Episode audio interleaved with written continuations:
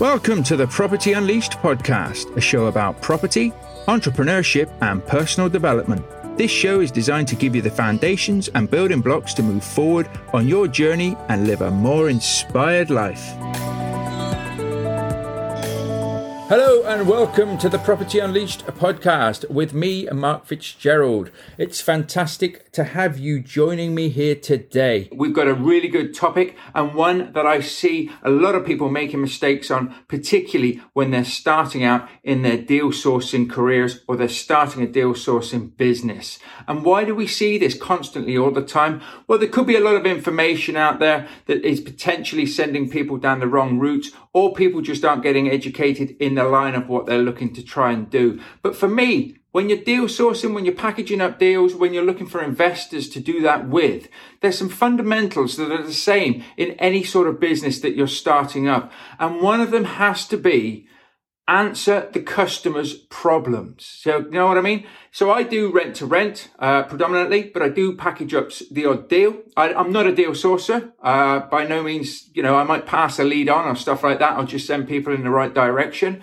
I'm not a deal sourcer, but I do talk to a lot of deal sourcers and I see professional deal sourcers set up compliant, really doing a fantastic job creating a lot of wealth, a lot of money in their businesses and for themselves and also for their customers. You've got to think of your investors, the people that are going to buy your deals as your customers. And you need to make sure that you set yourself up for success and that you're actually finding the problem or finding it, what it is exactly that your customers need.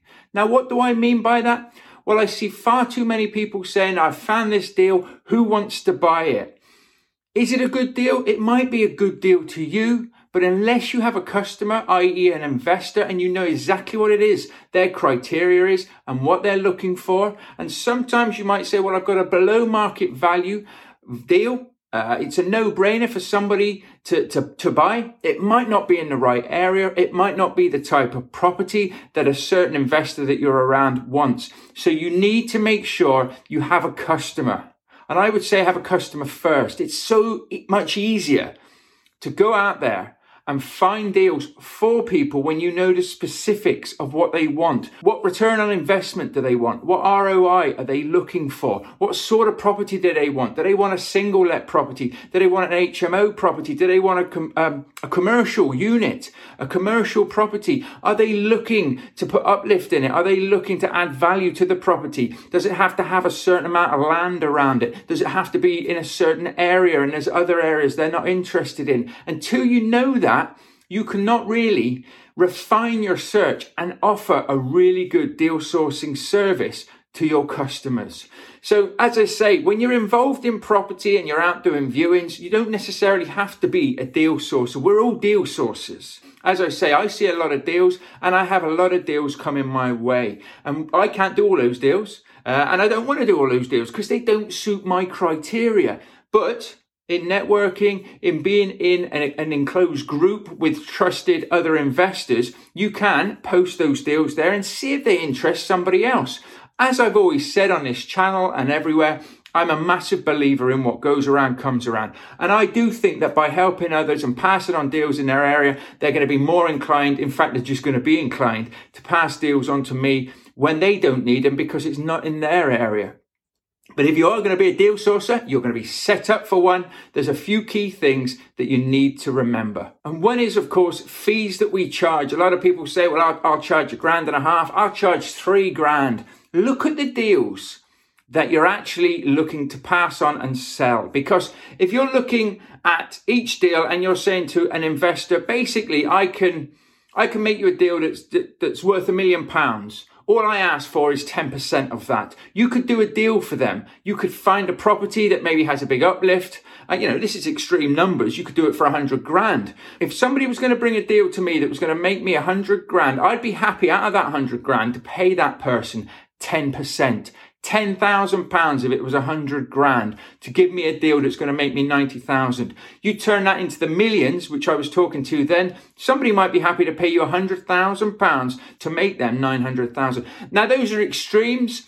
But what we've got to do is put it really into perspective of a percentage that you're happy to earn. And if you're happy to earn 5%, 3%, or 10%, your percentage will be lower when you start out. But as you start to find better deals that are worth more to the investors, make sure you're valuing that. And you're not just saying, oh, it's three grand, it's, it's a grand and a half, it's, it's this every time. There's a lot more work that goes into deal sourcing than people realize.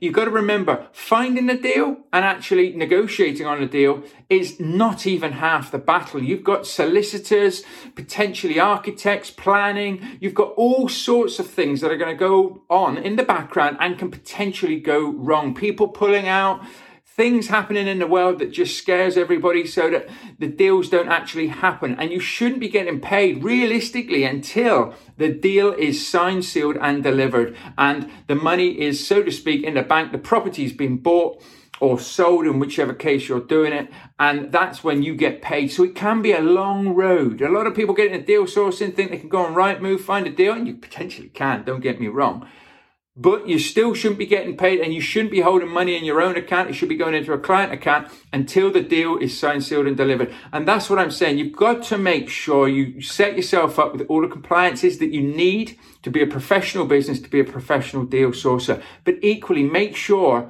that you are charging a good fee for the deal. Because if you brought a deal to me that was worth hundreds of thousands of pounds, which most deals will be, and you wanted three grand for it, I'd be thinking, hang on a minute What's the matter with this deal? It can't be all of that because you only want three grand. Whereas if you were saying, I can make you X amount, but my fee is 10% of that, I would be thinking to myself, that's a pretty good deal.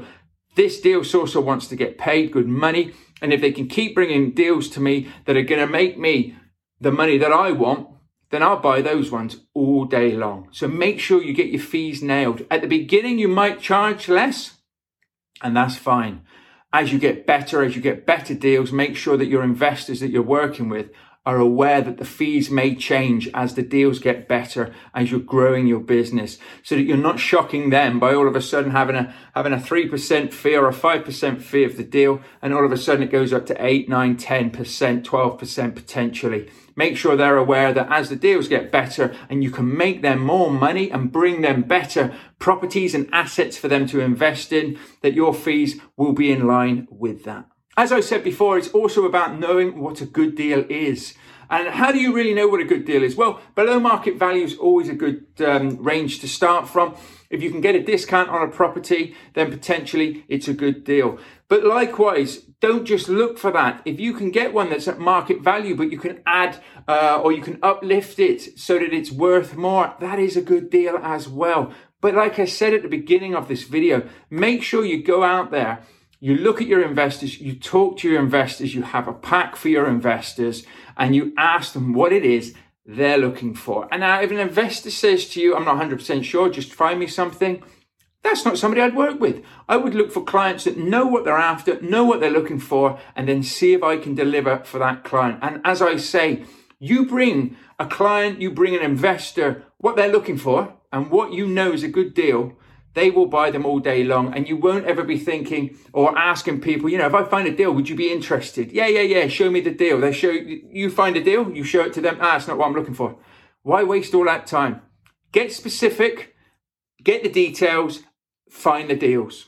And of course make sure you set yourself up in the proper manner. Make sure that you're fully compliant as a deal sourcer. There's some fantastic books on the subject. Obviously, you can go and do training courses and things like that as well. But make sure that you do invest in yourself and that you know that you've got all your compliances in place because you can get yourself into a lot of trouble packaging up deals and doing deals if you don't. So a little caveat for that there. Also, work on building up that investor client base you know, investors don't just need to have one deal sourcer. You know, if, if you're a, a savvy investor, you probably have a few, a few different um, potential deal sources that you would be looking at. Now, you might not work with them all and you might not have the funds to use them all, but I would like to see, and I do like to see different deals coming from different people and that you start to see what they're finding, whether they're finding good quality stuff or whether they're just really just out there scattergunning it. That's not the sort of people that I want to work with. So, like I say, Make sure you got your specifics. Make sure you're set up compliant. Make sure you're not just running around saying to people, I'm a deal sourcer, because We see this all the time now. You know, any networking event you go to or, or anything involved property, I'm a deal sourcer. I've got deals. Uh, some people might even show you some deals.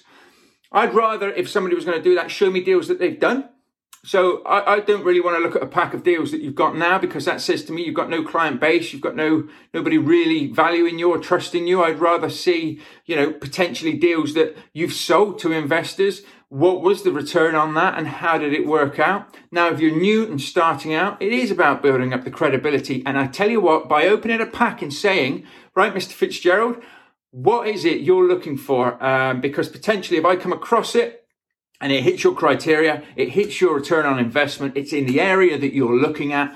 Would you be inclined to invest in it? What am I going to say? Uh, yeah, I'm a property investor, and as long as I have the funds available and it's a good deal that hits these criteria that I'm telling you that I want to hit now, let's do a deal.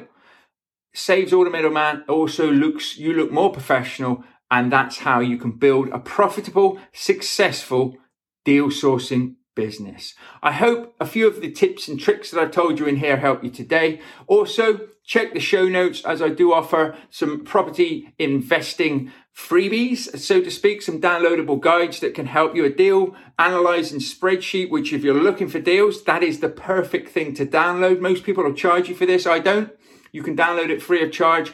You can stack your deals, make sure that they add up, make sure that they work for you. That is available in the show notes, or it is available at my website, which is the propertyunleashed.com website. So you can go on there, download it, and there's some other guides, a 10 step rent to rent guide, uh, and a viewings guide as well, which, which can help you, obviously, when you're out there building up and looking at securing these deals.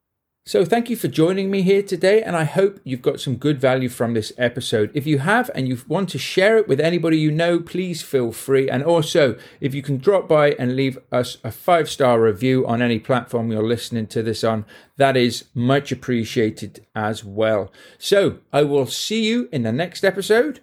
Take care, and bye for now.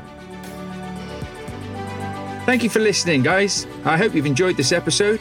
Please subscribe and share the podcast with others. And if you could take a minute to leave the show a review, that would really mean a lot to me as well. Lastly, why not head over to the Property Unleashed Facebook group? And if you do, I'll see you there. Take care and make sure you keep focusing on your vision. Bye for now.